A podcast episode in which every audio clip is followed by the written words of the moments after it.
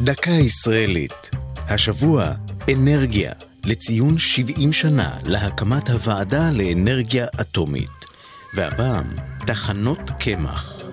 הפקת אנרגיה מתחדשת ממקורות מים נדמת אולי כפיתוח חדש, אבל ארץ ישראל רצופה ממצאים המראים כי תושבי האזור בעת העתיקה היו מיומנים להפליא ברתימת כוח המים למשימות שונות, ובראשן תחינת גרעיני הדגן, שהיו המזון העיקרי לקמח.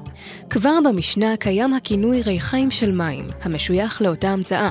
בדגמיה הקדומים כללה התחנה, ככל הנראה, גלגל עץ שהוצב בתוך פלג מים, שהוצר כדי להגביר את זרימתו.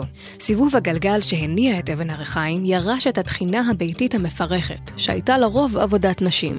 ברחבי הארץ שרדו לא פחות מ-250 תחנות, כ-15 מהן נמצאו בנחל עמוד בגליל העליון. גם במרכז הארץ יש שרידי תחנות רבים, למשל לאורך הירקון ונחל תנינים, שבו נמצאה ושוחזרה התחנה הקדומה ביותר שנחפרה בארץ, מהתקופה הביזנטית. תחנה זו היא מטיפוס ייחודי, בעל גלגל הפעלה אנכי ולא אופקי כמקובל. תחנות קמח רבות פעלו בנחלי הארץ עד למאה שעברה, והספקן הממוצע היה טחינה של כ-50 קילוגרם קמח בשעה. זו הייתה דקה ישראלית על אנרגיה ותחנות קמח.